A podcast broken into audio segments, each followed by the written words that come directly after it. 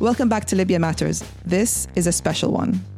It gives you, our lovely listeners, a front row ticket to a very special event. In mid June, Lawyers for Justice in Libya organized an event at the Conduit Club in London. The Conduit is a platform that brings together social entrepreneurs, investors, business leaders, policymakers, and civil society organizations interested in tackling some of the most pressing challenges we face today.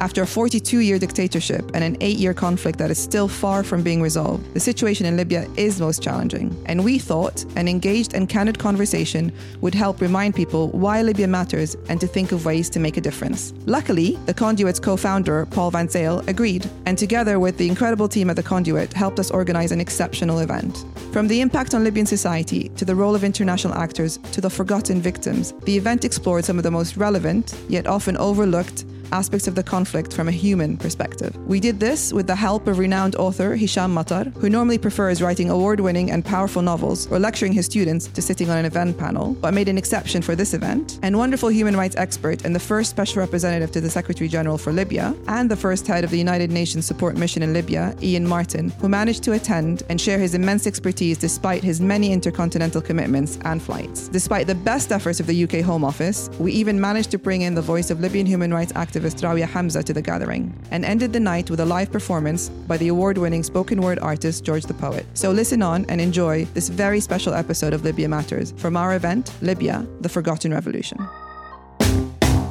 We're really pleased to be doing tonight. Um, and before we start off, um, I'm going to hand over to Paul Van Zyl, who is the co founder of the Conduit, for a few words. So I'm I'm really going to say just a few things um, because this uh, there is some um, special uh, emotional resonances for me about this event. Um, firstly, I come as a South African. I come from a country which um, had a revolution, was arguably forgotten for a while, is possibly being resuscitated as we speak, and I think um, I'm very, very interested in how countries that have experienced um, enormous oppression seek to reconcile with, well, reckon with that oppression in very difficult geopolitical circumstances. And I think um, there are many reasons why we would want to, um, from the perspective of the conduit, put a particular focus on Libya. Um, you could argue that it's a really consequential country on the continent. You could argue that the um, question of migration and refugees will have consequence not just for the region, but for Europe and elsewhere. You could uh, talk about the geopolitics of um, a, a, range of proxy wars being fought uh, in and around Libya. Um, you could talk about um, natural resources and their effect both within the country and beyond. Um, and then I think, and most fundamentally, you could talk about um, civilian populations um, ordinary people um, finding themselves in the crosshairs of um, not just past oppression, but a very, very difficult and complicated moment. Um, and so I'm really looking forward to this conversation. Um, on a personal note, um, uh, Hisham uh, is one of my dearest, dearest, dearest, dearest, dearest friends. so I'm declaring that in advance um, uh, and you're in for an enormous treat um, um, listening to him. Ian Martin um, used to be my boss um, at the International Center for Transitional Justice. Poor man having me as a, a direct report. but a really, really important person in the human rights movement globally. Um, Secretary General of Amnesty International, a very important figure in, in the human rights movement within the UN, and a person who has always been distinguished by being very uncomplicated by his commitment to human rights um, in, in complicated settings. So we're very, very lucky to have um, him here as well.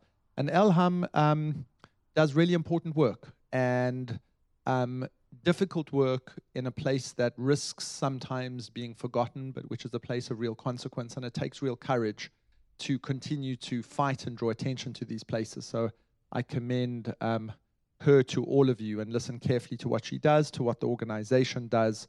Um, very, very important work. Um, I don't know everybody else on the panel really well, but they're awesome. Um, and you'll hear, um, and, and that's Elham's job to introduce you. So, so over to you.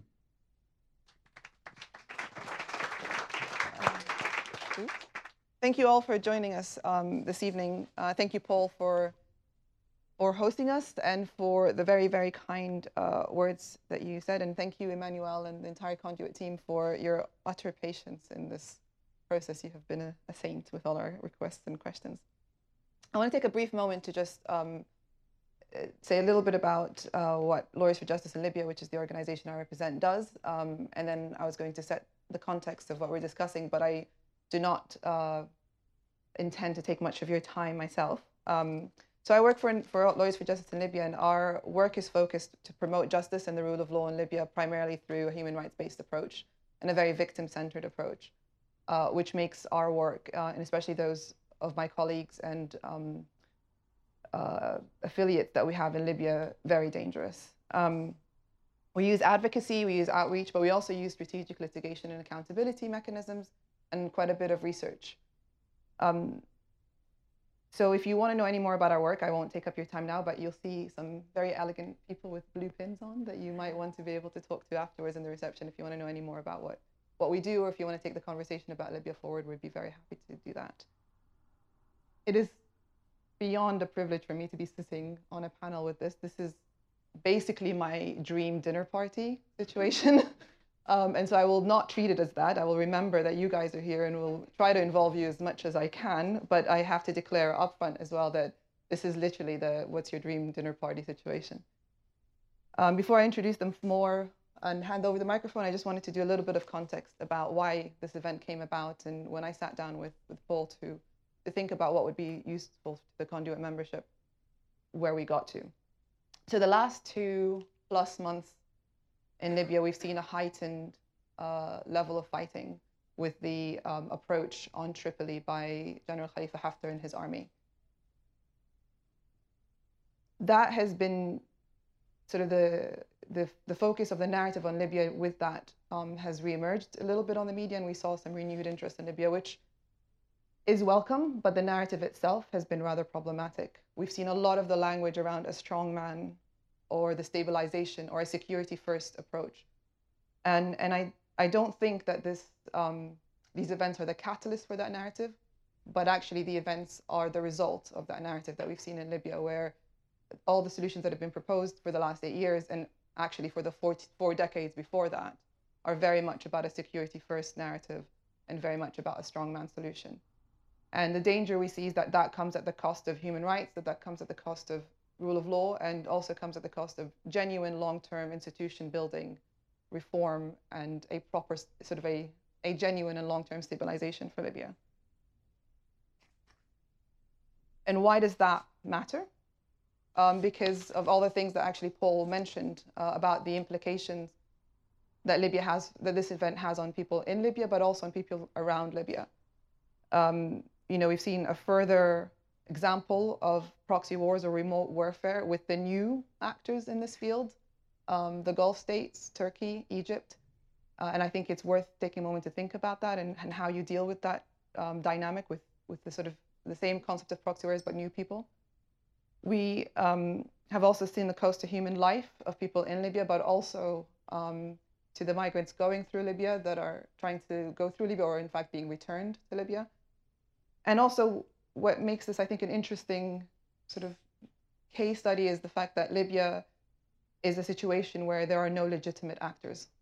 All the parties that are involved in the conflict at the moment are not legitimately legally constituted under domestic law. And so that raises a lot of questions on what we do as an international community when we engage with an internationally recognized body that actually is not legally constituted. And also, I think it's an interesting test case for the ability or perhaps inability of UN institutions to deal with these issues. Um, so I'm hoping that today will be a, a, nuanced, I know that today will be a nuanced, uh, reflective, and a very sort of forward looking um, conversation about sustainable and long term solutions to the Libyan situation. So, not too much to ask of you guys. Um, so, on the panel, you will see that Rawia is not here. Uh, Rawia is one of our incredible activists in Libya. She has been working relentlessly for the last two months, documenting all the violations that she could get to within driving distance of and speaking to some people that have been through really horrendous stuff. She had her visa declined by the Home Office. Um, and if you want to talk to me about my feelings about that, I am very happy to do it. Um, but the the reasons that were given were not only gendered, but also phenomenally culturally um, patronizing, I would say. So the, the, I'll quote that it said, you are, you know, you are 37 years old with no dependents. You live with your parents. You have no assets. Basically, therefore, your life in Libya as a woman is, is, so, is so dismal that, of course, you're coming to the UK for asylum. And I find that, you know, it's, it's really problematic that that's actually the way that people are addressing um, legitimate applications. So she has sent me what she wants me to say, and I will read it out uh, so that she is not absent from this conversation, even if she's not here. Um, so I'll hand over to you, um, Hisham, if I may. Thank you. Hello, good evening. Um, I'm really delighted to be here on several uh, uh, counts. Um, this is a very special place for me. The place that I've, i came to uh, before it was the conduit and walked through the building with Paul and him describing to me, this is where we're going to do this and this is where we're going to do that. And um, it was such an exciting moment. And then to see it come alive, not only as a building, but much more importantly as a, as a place. Uh, and it's really a fantastic achievement. Um, and I would like to take this moment to, to celebrate and congratulate Paul, uh, uh, Nick Hamilton, and the entire team of Conduit. I think it's really a phenomenal thing. Uh, and walking into the building today, I thought I sort of had to remind myself that it hasn't been quite a year yet, right? Since this uh, place opened its doors. Uh, and that's quite something given everything that has happened in that time here. Um, I'm hugely honored to be sharing the podium with, with Ian Martin and very much looking forward to hearing uh, his insights. Um, thank you, Elham, and uh, the lawyers um, for justice in Libya um, for putting this together and I'm very sorry that uh, Hamza can't be here, um, and look forward to hearing uh, what you said. Um, so it's very bad practice to quote yourself, right? You mustn't like never do that. It's not a good thing. It's even worse practice to quote someone quoting you. It's like. Uh, but that's exactly what I'm going to do. um, because as it happened today, I got a, an email from somebody I don't know um, who was writing very flatteringly about my work. This is terribly, this is the worst way to start, right? But she quoted something to me that went right to um, my thoughts about this evening. He said, um, You wrote this piece in 2011, so September 2011, just as the Arab Spring was was unfolding. Um, and I'm going to do it. I'm going to read you those lines. Um, the Arab Spring is a powerful and compelling response not only to an age of tyranny, but also to the remnant chains of imperial influence. The final outcome, if there ever is such a thing as a final outcome in history, of our revolutions remains unclear. We might not succeed in building a better future, but no one can question the authenticity of our desire or how much we are prepared to sacrifice for the opportunity to gain self determination, dignity, and justice. And what occurred to me when she wrote me those words is how I would probably say exactly the same thing now. Um, that, in other words, I think the moment is very different, but the sentiment is similar. And the difference in the moment is what um, struck me. Um, one of the ways I would describe it is that I think the present moment, and I'm speaking specifically about Libya, but I think a lot of what um, I will say here would go for Egypt, uh, would go for Syria, would go for Yemen, would go for Tunisia. Not to add uh, to that habit of generalizing all of these revolutions because I think each one is distinct and circumstances are, are different. But in this regard, I think they do share something uh, genuine. Just that this moment right now seems to me an invitation into complexity. Uh, it's a moment where we have lost those uh, exuberant um, simplifications that we had to engage with immediately at the revolution. I think most revolutions do that. You know, you need the passion, you need uh, to to uh, to rally people, uh, and to do that sometimes revolutions do oversimplify not only the problems and the causes, but also their projects and their aims. So we had to simplify a revolution under a very basic slogan down with the regime no that's what you heard in egypt that's what you heard in in, in Damascus. That's what you heard in Tripoli and Benghazi. And I think what I'm noticing now uh, in, the, in, the, in the countries that I know well, right, in Egypt and in Libya, what I'm noticing is that those activists that were part of that movement have divided into two camps, huh, at, at the risk of generalizing. One that is really bitterly feeling the sense of defeat.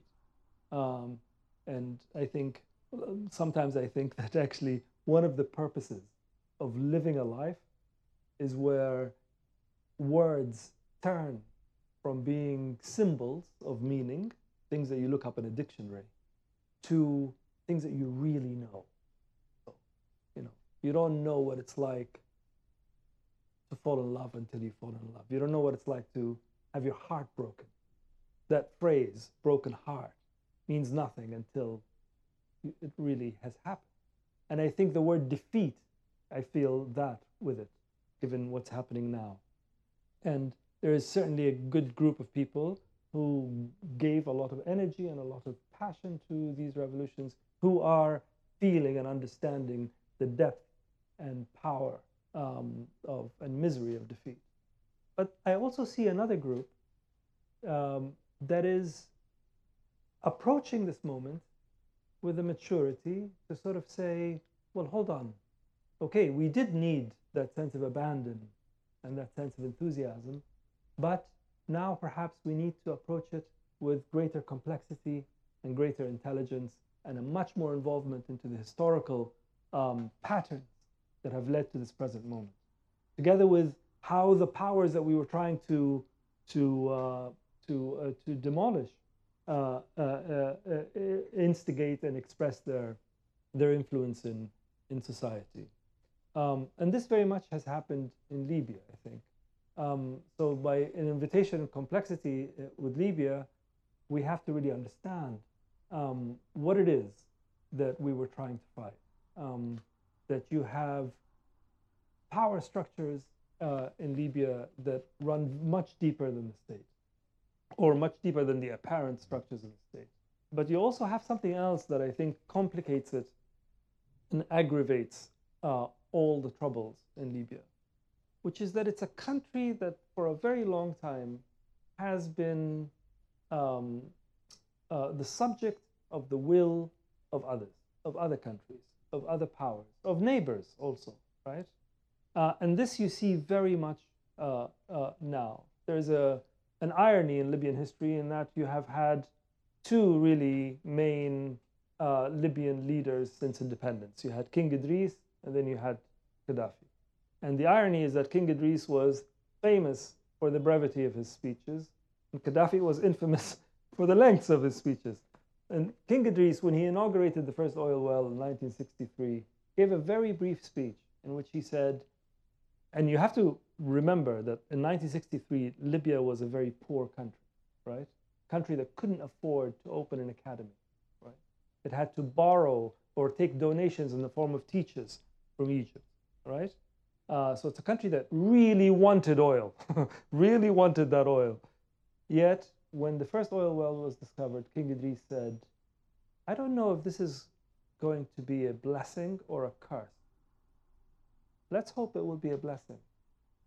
And I think history shows that that question is still suspended. It's not clear to me whether it's a blessing or a curse. It has excited the parasitic instincts of um, superpowers, but also again of neighbors. So, by invitation to complexity, I mean that too. In a sense, this event here today, we are talking about Libya, but I think we're also talking about how Britain and America and Europe and Saudi Arabia and the Emirates and Egypt and Russia are thinking about Libya and how they are uh, putting their weight uh, consciously or subconsciously, right? Intentionally or not, behind certain forces in Libya, more oftentimes intentionally. Um, and so the other thing that I think, the other, the other thing I mean by in, an invitation into complexity is that um, Libyans, perhaps not unlike um, um, uh, uh, others, but maybe a little bit more than others, I'd like to think, um, are not particularly good at uh, looking at the past, not particularly good at engaging with the traumas of their history. Very particular traumas you have in Libya because you have the, the Italian colonial experience was particularly violent. You know, Italy to subdue the resi- resistance killed 45% of the population of Cyrenaica, a fact that is very little known in the world. Um, and so we have so much, you know, uh, anguish from the past. And then we had the Gaddafi experience, public executions in the 1980s, uh, people left hanging in the streets until their bodies rotted. So as that be, according to the di- dictatorship, a sign of their ill character, right? And traffic diverted so as you drove by those things. All of this is very difficult to talk about in Libya. People don't talk about it for obvious reasons. All countries are susceptible to national psychosis, and we've had our, our, our, our, our, our share of that. Um, yet, of course, as Paul Van Zyl would tell you, but uh, uh, uh, and, and the, the experience of South Africa, not dealing with the past guarantees the repetition of the past. No, um, and and so this is this is another thing by what I mean about an invitation into complexity. Um,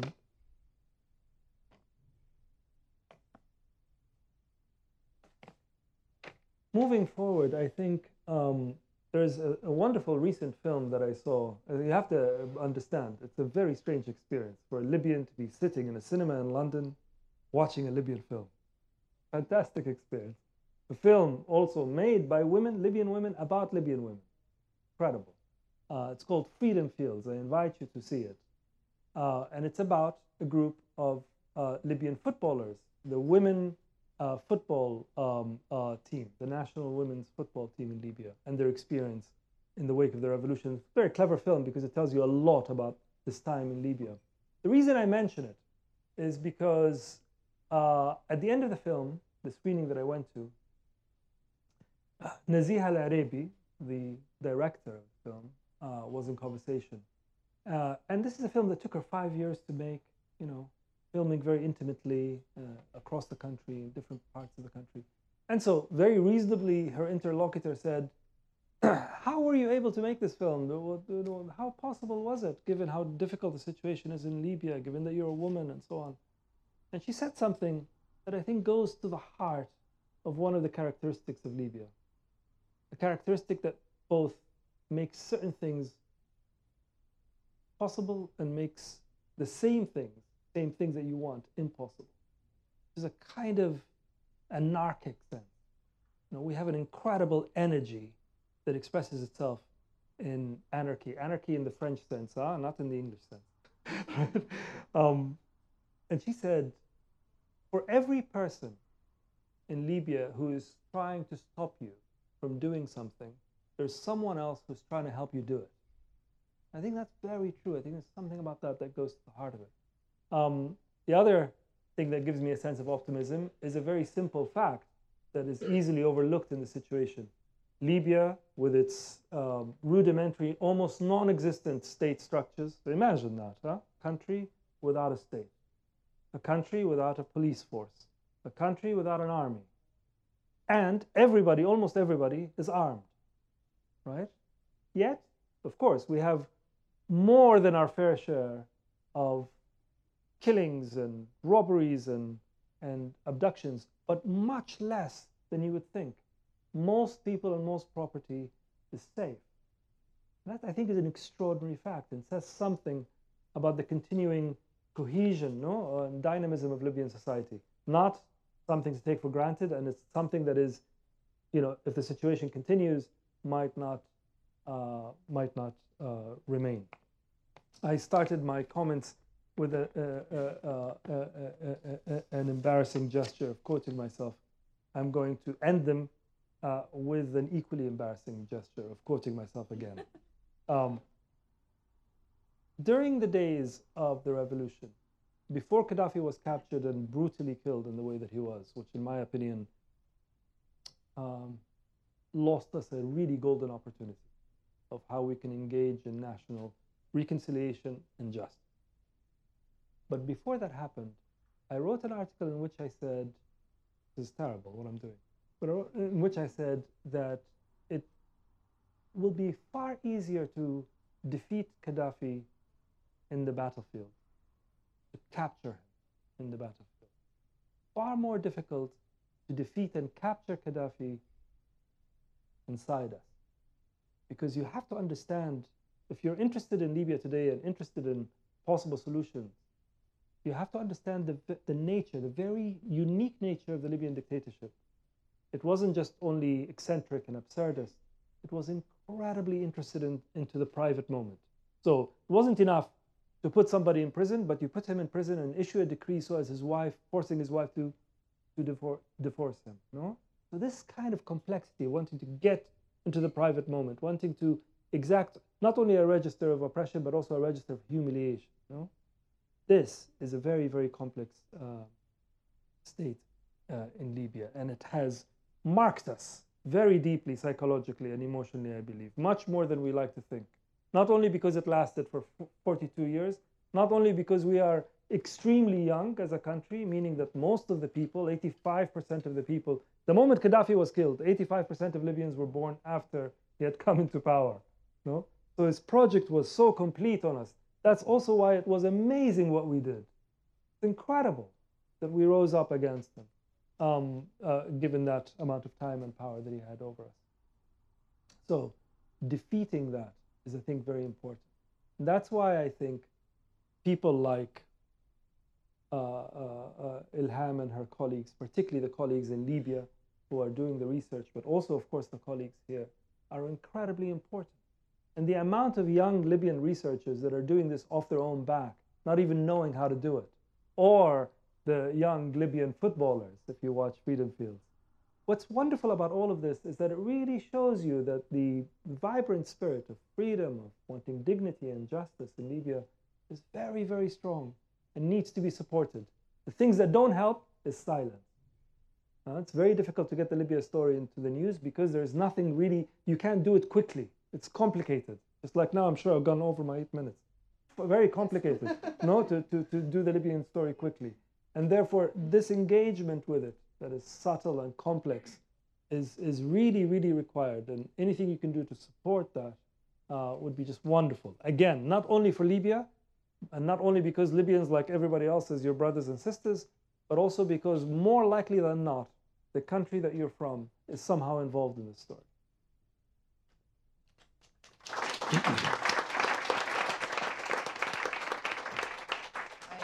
I, just wanted to, uh, if I may add a, an anecdote about um, the sort of proliferance of arms uh, in Libya one of the first workshops we did on training civil society in Libya was um, in 2000. Was in September 2011. So even before Gaddafi was um, was removed. Um, and at the end of this uh, workshop, there was this one participant who was very quiet and said nothing throughout the whole uh, workshop. And at the very end of it, he came down very ceremoniously, had shaved his beard. And he said that he had put on he'd grown his beard um, throughout the war and he said he would not remove it until he felt liberated. And then at the end of this workshop he felt that he found a way to do libya without the war and therefore shaved his beard. We then all went home to tripoli because this was actually held in tunisia. And he called me a few days later um, to say can i can i come visit you i have a, a thank you gift i'm like you know you really don't need to he's from a different town it's in zintan which is up in the mountains a very long journey and then he insisted on coming and i said fine. and then he called me a few hours later and he was like, I, I can't get into the city center because they won't let me bring in the gift. And so I, part of me with some of my sort of Western education, I thought, oh gosh, did he bring me a camel? Or, um, and, and I'm like, this is really inappropriate. And then finally I pushed him and he said, okay, so, okay, so my gift is a Kalashnikov. And I said, Excuse me? And he was just like, Well, because, you know, you, I feel that the Kalashnikov liberated us in the war and you're liberating me, so I want to hand it over to you. And I, my reaction was, Well, you know, I, I asked you to disarm, but I didn't mean to me. Um, my father was completely convinced that my human rights NGO was actually a militia and I was quietly arming it. Um, needless to say, we finally found a, a, more suitable place for him to, to get rid of that. But I think it was it, it, gives a statement to sort of how emotional people were, were to their arms, but also to the battle and this kind of link with that. But also this idea that um, just also that the arms are so available that he could gift one because normally that would be quite an expensive or difficult thing to part with. So I think it is it was for me a real eye opener of just how how big a, a, a leap we have to do in terms of professionalizing civil society, but also of really really having the conversation about what liberation means and how you how you achieve it. Um, and I, I'm sure I, this is the problem of having me moderate is I'm really not very good at moderating. I just talk. Um, but I'll I'll hand over to Ian, please, so I can stop talking. Good evening to you all. Uh, Elham is a very persuasive person, uh, and I have great respect for the work that she and her colleagues uh, do. Uh, and only at that, I think, could have persuaded me as a completely uh, non creative person to be willing to be here with two extraordinary creative talents, uh, Hisham and, and George. Um, but already there's inspiration to be found in some of the reminders of the strengths there are in Libya uh, amidst uh, a grim situation. Elham asked me to talk about international actors, and that's, I'm afraid, talking about human rights violators more than it's talking about human rights. Um, I'm going to go in with Haiti. Uh, that may not be obvious, but um, just before I left Libya in 2012, I went with uh, the person who had been a close colleague of mine in my UN office, who was from Haiti, to Haiti Street in Tripoli and took a photograph of her underneath the sign of Haiti Street. Now, why do you think there's a Haiti Street in Tripoli? There aren't streets named after a lot of different countries. The answer is at the end of the Second World War, the Allies had a lot of trouble agreeing what to do about the former Italian colony. Uh, and they couldn't agree about Libya at all, and eventually they threw the decision into the General Assembly of the very young United Nations. And Britain and Italy, the former colonial power, put together a proposal that they would split Libya into two trusteeships. The British, who already the military occupation, uh, would be a trustee in uh, the, the east, and the Italians would return to Tripoli in the west. A lot of Libyans hated that idea, uh, and they succeeded in resisting this and when it came to a vote in the General Assembly, the uh, British Italian scheme was rejected by one vote. The key vote was Haiti, which defected from the other uh, Latin American countries. Um, and that's why there's a Haiti street. And it just happens that uh, my colleague uh, was the granddaughter of the permanent representative of Haiti who cast that vote. Uh, and lost his job uh, at the United Nations for his government as a, as a result. Um, well, I think an important part of understanding uh, both the past and the present of Libya is looking at the external involvement.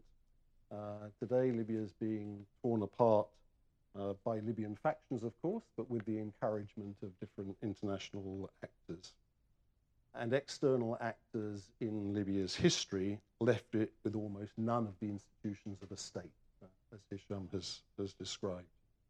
Uh, I took Elham's advice, and I'm grateful that I did, to listen to George's uh, podcast, where he says, he'll say it better, the West has sown some bad seeds on the continent, right? Um, well, today it's not only the West that are sowing bad seeds uh, in, in Libya and elsewhere. Before Libya was a unified country, it was three provinces of the Ottoman Empire. It became Libya for the first time under Italian colonialism and an extremely brutal colonialism uh, for much of the period colonialism of Mussolini's uh, Italy. It became a battleground in the Second World War with the British and the Americans driving the Italians and the Germans one way and then back again, leaving Libya at the end of that war uh, under military occupation of Britain and France. Uh, after Haiti helped defeat the trusteeship proposal, the United Nations General Assembly established a commission which negotiated a constitution, uh, the first constitution uh, under which King Idris uh, uh, became the, the king of, of United Libya, but presided over an extremely weak monarchy. Libya had been left with nothing except scrap metal and two military bases, one American and one, one British as an income, until the discovery of that oil. And he was so right to see that the discovery of oil is a mixed blessing, and Libya is not the only uh, case that tells us that, uh, that, that today. So in 1969, Idris was overthrown by Gaddafi uh, and led to the 40 years of uh, Gaddafi's dictatorship, and there's no better way of sensing the atmosphere of that dictatorship than uh, reading Hisham's uh, first uh, novel. So, no institution building, not under the Ottomans, not under Italian colonialism, not under military occupation, not under a weak monarchy, not under 40 years of a dictator who consciously opposed the building of any of the institutions of a modern, a modern state. When events which began in 2011 with the uprising are referred to today, there are usually one of, let's say, three conventional wisdoms, uh, all of which I find myself disagreeing with. The first is the West shouldn't have decided to get rid of Gaddafi. The West didn't decide to get rid of Gaddafi. The West was perfectly comfortable with Gaddafi. Tony Blair wanted a photo op in his tent MI6 were thanking uh, his regime for cooperating with rendition Uh, of people back to be tortured in, in Libya. Sarkozy is still being investigated for the charge that he took funds for his elections from Gaddafi. Berlusconi, Prodi, they were all perfectly happy with Gaddafi. The West didn't understand, didn't decide to overthrow Gaddafi. A majority of Libyans decided to overthrow Gaddafi the West then intervened when Gaddafi was violently repressing the beginnings of that uprising, and specifically uh, when uh, uh, militias under his son were advancing on Benghazi.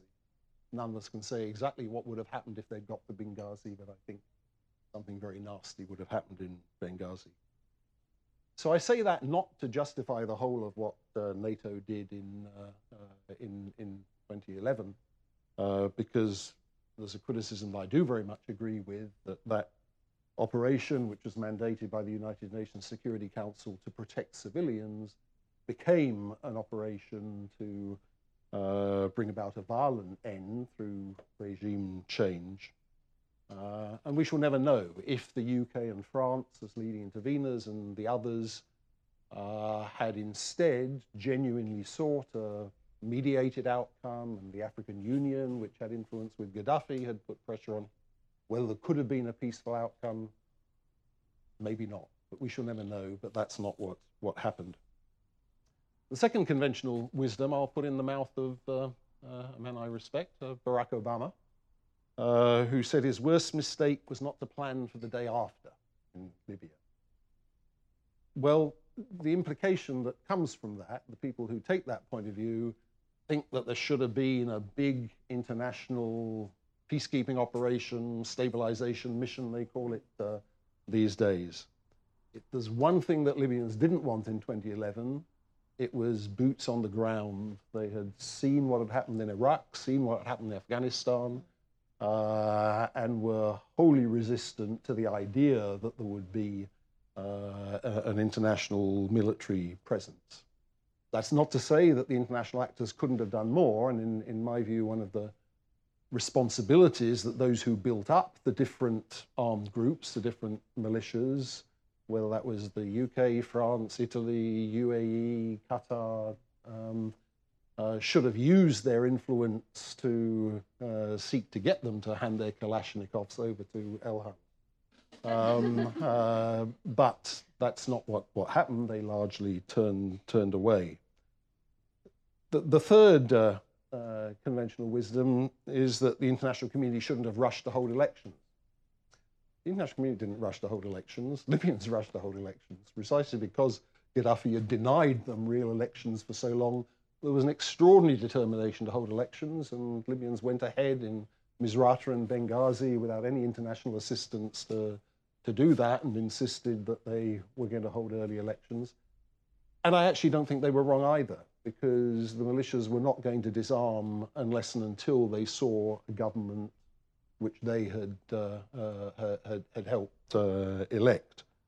Uh, but alas, the elections that were held surprisingly successfully in, in 2012 in a surprisingly optimistic mood, despite a lot of security problems, uh, didn't become the basis for an effective government. And before long, Libya slipped into a division between rival governments backed by rival armed groups. So, for several years since then, uh, the UN has tried to help Libyans to agree on a single power sharing government. Uh, we won't, there's no point tonight in going through that, that history. The most recent effort was to culminate in a national conference in the middle of uh, April.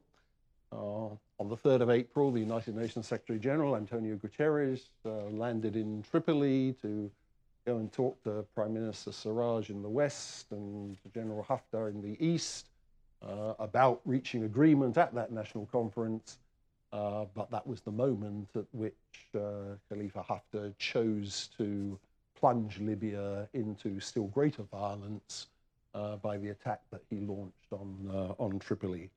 Uh, and that's where we are today.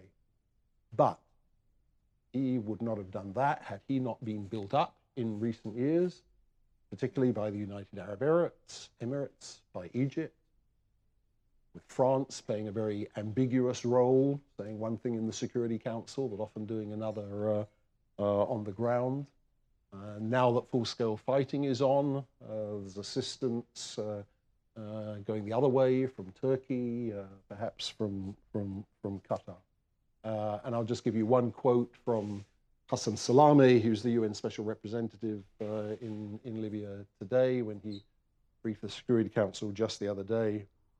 He said, The violence on the outskirts of Tripoli is just the start of a long and bloody war on the southern shores of the Mediterranean, imperiling the security of Libya's immediate neighbors and the wider Mediterranean region. So, what is to be done?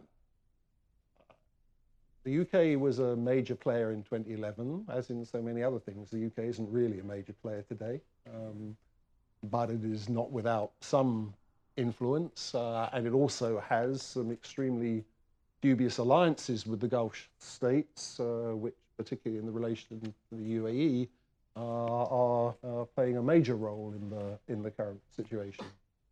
And while we're talking about our own uh, responsibility, um, we might uh, uh, turn towards the Home Office as well, because the Home Office has gone from bad to worse in the way that it treats people uh, and all of us here have a responsibility to insist that that, I mean, I would argue, support the cause for an international inquiry into the state of the Home Office because uh, the reasons for that have been building up so, uh, so, so strongly.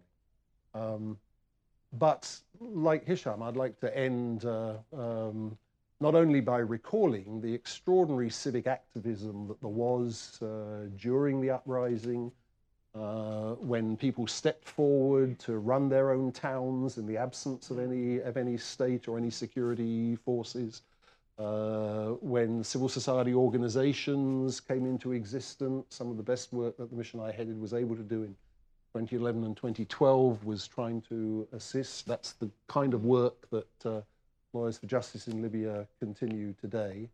Uh, and let's also not lose hope. Let's, let's watch what has gone on in Sudan. Let's watch what's just gone on in Hong Kong.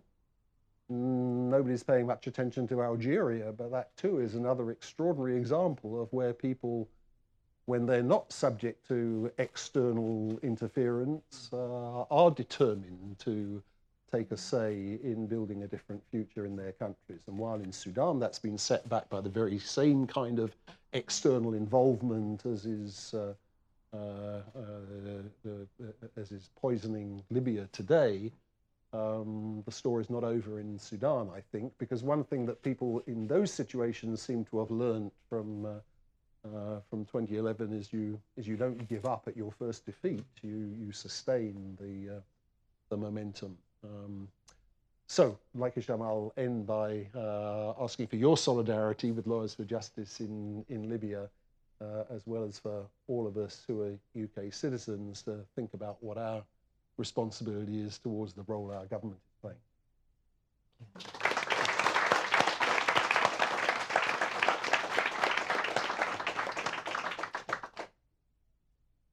Thank you so much. I um, I have so so many so many things to comment on, but I will I'll restrain myself. Um, I'm going to read um, Rawia's intervention, uh, who, like I said, she was meant to be here if the Home Office had taken a more um, humanitarian approach to her visa request. Um, I've read it once before, and it, it is a little bit of emotional, so I'll try to get through it. Um, good evening. Thank you for coming this evening to attend this event. I'm Rawia Hamza from Tripoli, Libya, and I was due to be with you this evening and was so looking forward to it. It would have been an honor to share the stage with Mr. Matar and Mr. Martin and to witness George in action. Unfortunately, the war in my country and the UK visa system has made that impossible.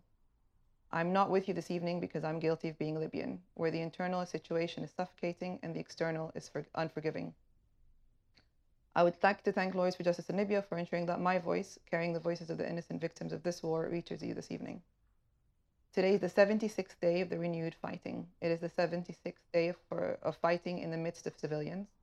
It is the 76th day of renewed displacement, of destruction, of grave human rights violations, and of bloodshed.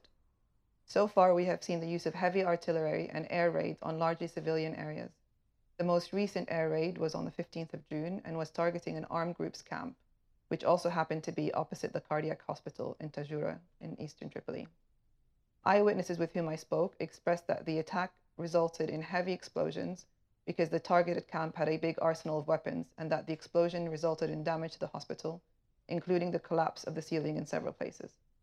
There were also accidents reported on um, as the hospital is on a main road and the explosions caused drivers on that road to panic and some drove into opposite, opposite lanes.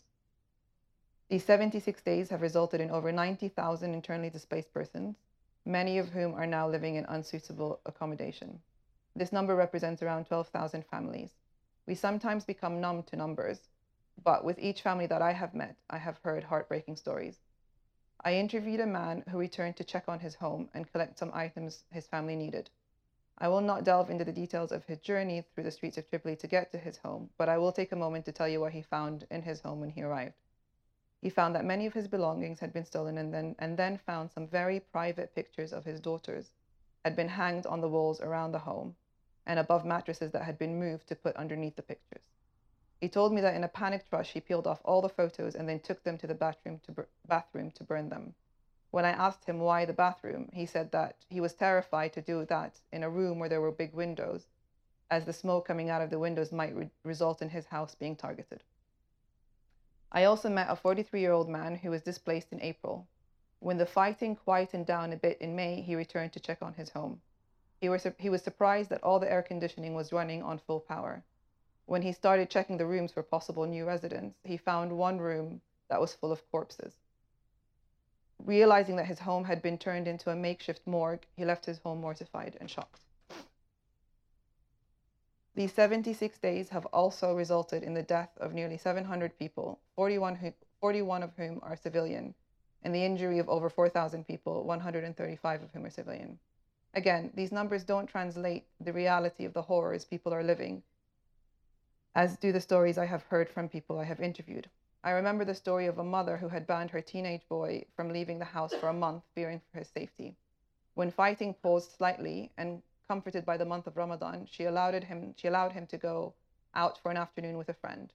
He did not come home alive. Instead, she received his body after he was targeted by a sniper. He was 16 years old. In addition to these numbers, here is another number worth think, thinking about 15 hours.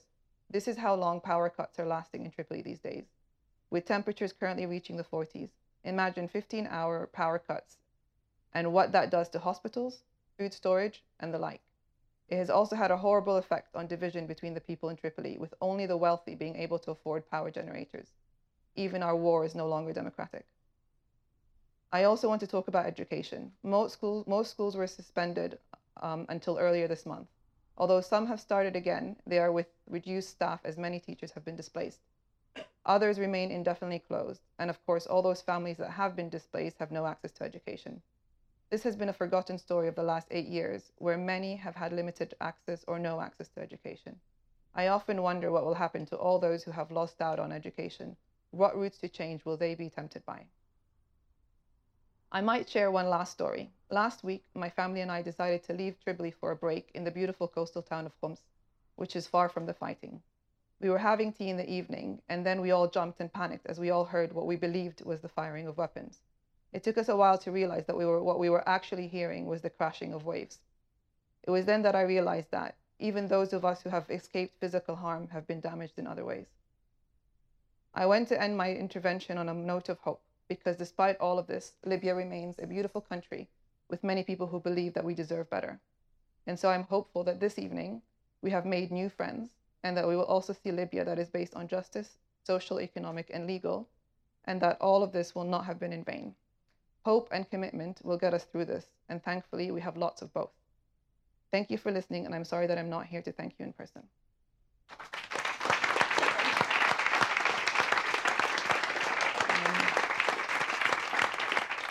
I hope you enjoyed that discussion. We have one final treat for you, which saw our audience at the conduit in tears with lots of smiles and with a genuine sense of reflection. It's a live performance by George the Poet an activist and spoken word performer whose podcast, Have You Heard George's Podcast, recently won an unprecedented five gold awards, including Podcast of the Year at the British Podcast Awards. We can only dream. George the Poet is a supporter of Lawyers for Justice in Libya and included a powerful episode on the condition of migrants in Libya, featuring us in his podcast. After you listen to this little nugget from the event, make sure you go to his incredible podcast, but start with episode seven. Good evening, everyone. Thank you so much for the very insightful contributions and the very thoughtful questions. I was reminded of so many key turning points in my thinking on hearing the conversation tonight. A key one, I suppose, came earlier this year when Elham invited me to Lawyers, Lawyer for Just, Lawyers for Justice's um, inaugural lecture what would justice lecture, right? And the topic of conversation was tran- transitional justice, if I'm right. These are all phrases I'm new to. I didn't study any of this, um, but I remember hearing something that really affected me. I, I, I uh, the the speaker was Pablo Pablo de Greiff. I can't remember what his role is, but he's a. Okay, that guy said that um, when you have a failed state in which there is no secure, there is no um, assurances in terms of security, development, and another third element, I think it was, uh, justice is just a non-starter of a conversation. That is not getting off the ground in any way. Um, that was a turning point in my thinking. The mention of uh, Libya in the 80s was also it really moved me because it made me think of what drove my parents to leave our home country of Uganda and settle here. Effectively, terror. Terror uh, of a national scale in the face of statelessness. And that word has just resonated in so many different corners of my life. See, Back in the 80s, Uganda was crazy. Guns and poverty like you won't believe. My parents chose to leave in search of a new day. So they came to work in the UK. Now, they never had to gamble with their life on a boat. They never found themselves with a knife to their throat. They never had to give money to a trafficker just to make it out of Africa. And when they got here, they weren't met with a hostile government. My parents felt like they hadn't lost out, other than the distance from all of their brothers and their sisters. And they would have happily stayed, but you know, sacrifices had to be made. See, they were running from instability. Never underestimate the part this actively played. At the time, they were massively swayed by the danger they'd seen in the day to day scheme of a change of regime. So they were happy to find work, glad to be paid. But when you think about how strange it may seem to leave your country without a penny to your name, consider the fact that, as has been mentioned, 30 something years later, so many do the same.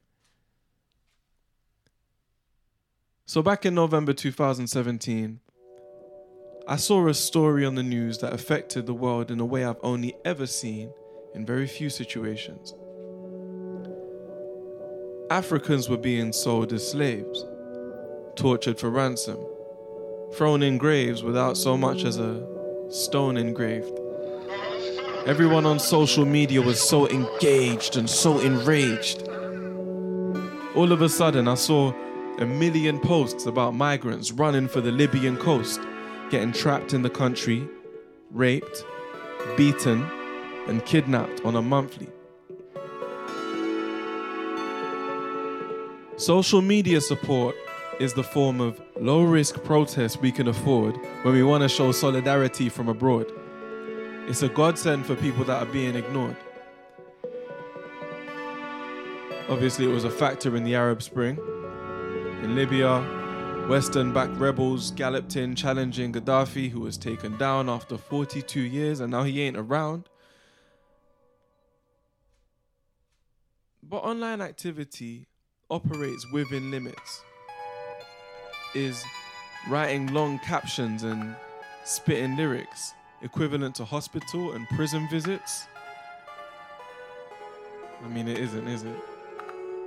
Still, what are we supposed to do?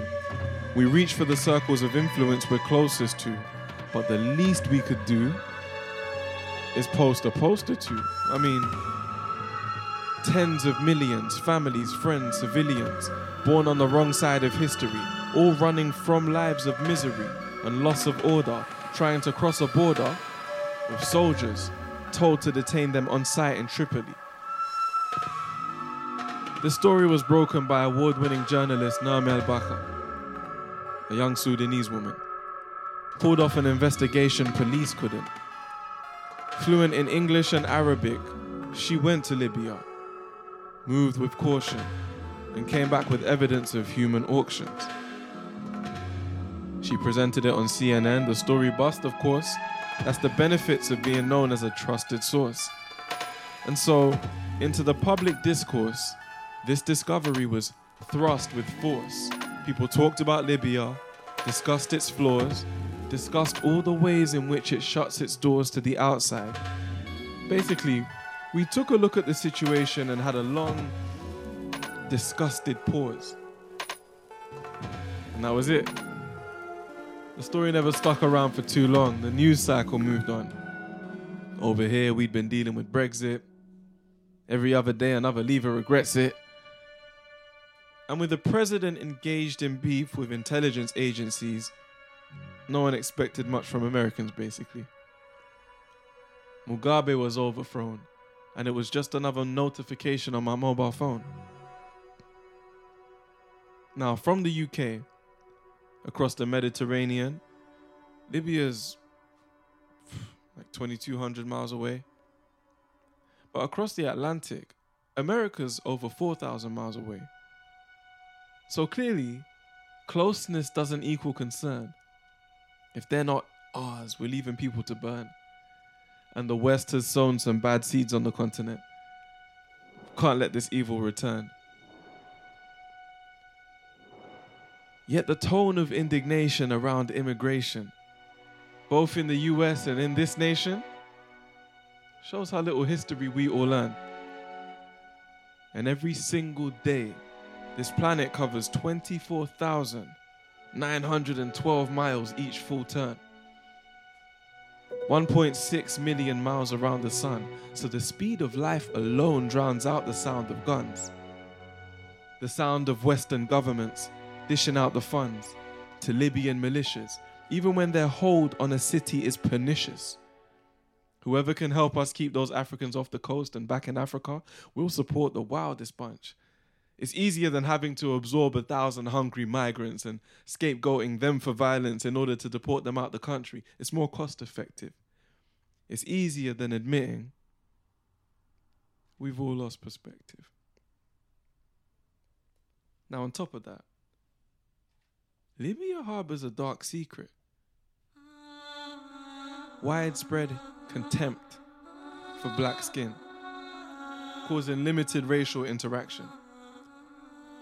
That's created a space, created an underworld that is easy for migrants and refugees to be trapped in. They just want to make it to Europe, and the Libyan coastline is their closest point. If they can't, maybe they'll send their oldest boy. The risk is better than settling soul destroyed. There's no hope in stagnation. So, at least in their imagination, they can see just one of them survive in that Mediterranean Sea. But something happens over that Mediterranean. You go from being someone's baby to an emigrant alien. Arrive at a country with people hating you, even though your situation was never explained to them. We've seen a rise in migrants being demonized and silenced, being penalized, violently illegalized for feeling like there might be a life free of strife where we reside, only to come and realize they have no equal rights in European eyes. And that's the end of the line. When neighboring governments ain't spending a dime, when you're everyone's problem but no one's responsibility. So we can't hold anyone accountable for the fact your life is unaccounted for. No national insurance, no bank account. It's like censorship, I swear. They just blanket out. No one wants you here, fam. Get out. And if the sea of angry faces ain't making this clear, well, there's always Operation Sophia. You guys remember Operation Sophia, formerly the European Naval Force Mediterranean, targeting trafficking in an effort to rein it in?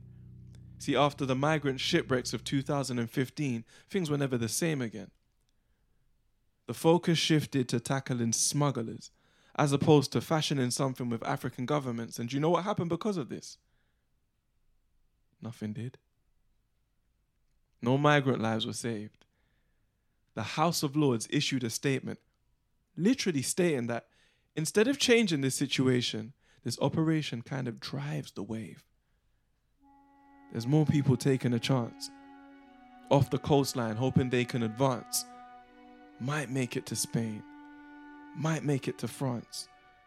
But if not, you're stuck at this pit stop with this lot.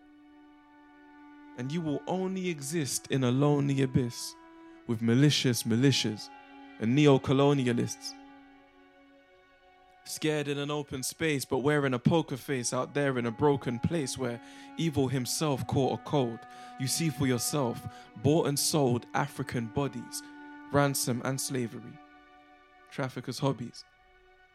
And the last thing in your control was your non existence. Now, that mirage that you saw from a distance turns out to be the solid vision of a supposedly abolished system after crossing that Sahara Desert. A torrid mission. You're in a squalid prison. Horrid isn't the word. This is absurd. You came in search of freedom, but you're raped and cursed and beaten. All because your non existence enables your African neighbor to commodify your body and trap it in labor. That very non existence slips the mind of so many politicians the ones who declared that the region was stable, invited you to come and take your seat at the table. You've been on a quest to make it to the coastline ever since those Western nations gave the coastline. So you, you paid smugglers thousands of pounds. Left town, told yourself if you drown, then you drown. That's your business. And after all of this, what you found in Libya was lawlessness. A makeshift nation a place abandoned. It's not what you heard from Obama or David Cameron about a country on its way to democracy What you see is a failing economy with no single prevailing authority, just gangsters in a state of autonomy who stand to gain if you can be used for trade. To keep you at bay, that's who the EU have paid. They treat you this way because they need you afraid.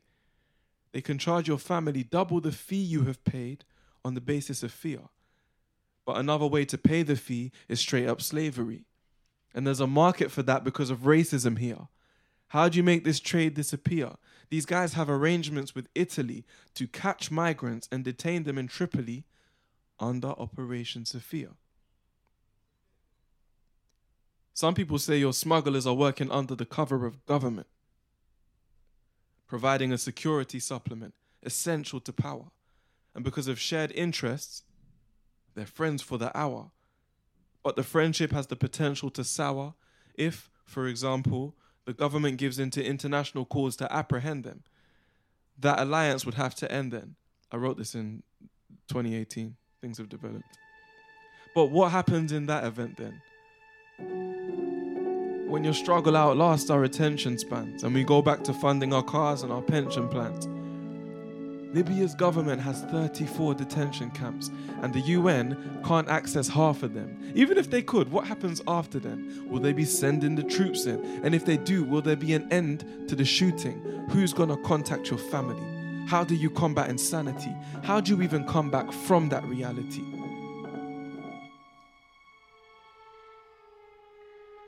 Companionship is a form of leadership, and we're all in need of it. We're all we've got. If your family or friends were caught in this, could you switch that story off? Surely not. Entertainers and the arts can end the failures of the past if artists become advocates and audiences become activists. Everything I do comes back to this. In life, that's what my next chapter is. Now, if you can take all that information that we just threw at you, imagine what else we can do. Any emotion you felt listening to me, it's time to start pursuing it. This is what you do with it. Support the people on the justice front line, even if it's just this one time. I want to leave you with this passing thought. As a young Ugandan, I love my country. I was born and raised over here, but I have hopes of going back over there.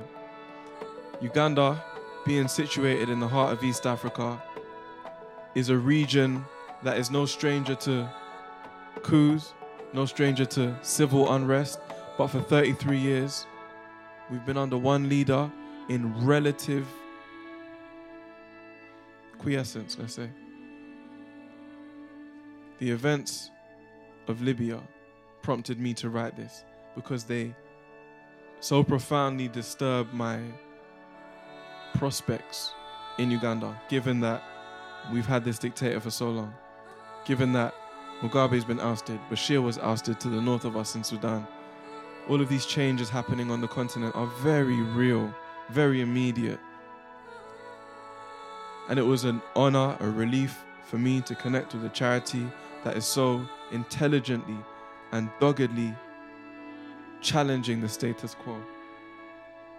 So please, support the people on the justice front line, even if it's just this one time. Thank you very much for listening. God bless. Why support LFJL?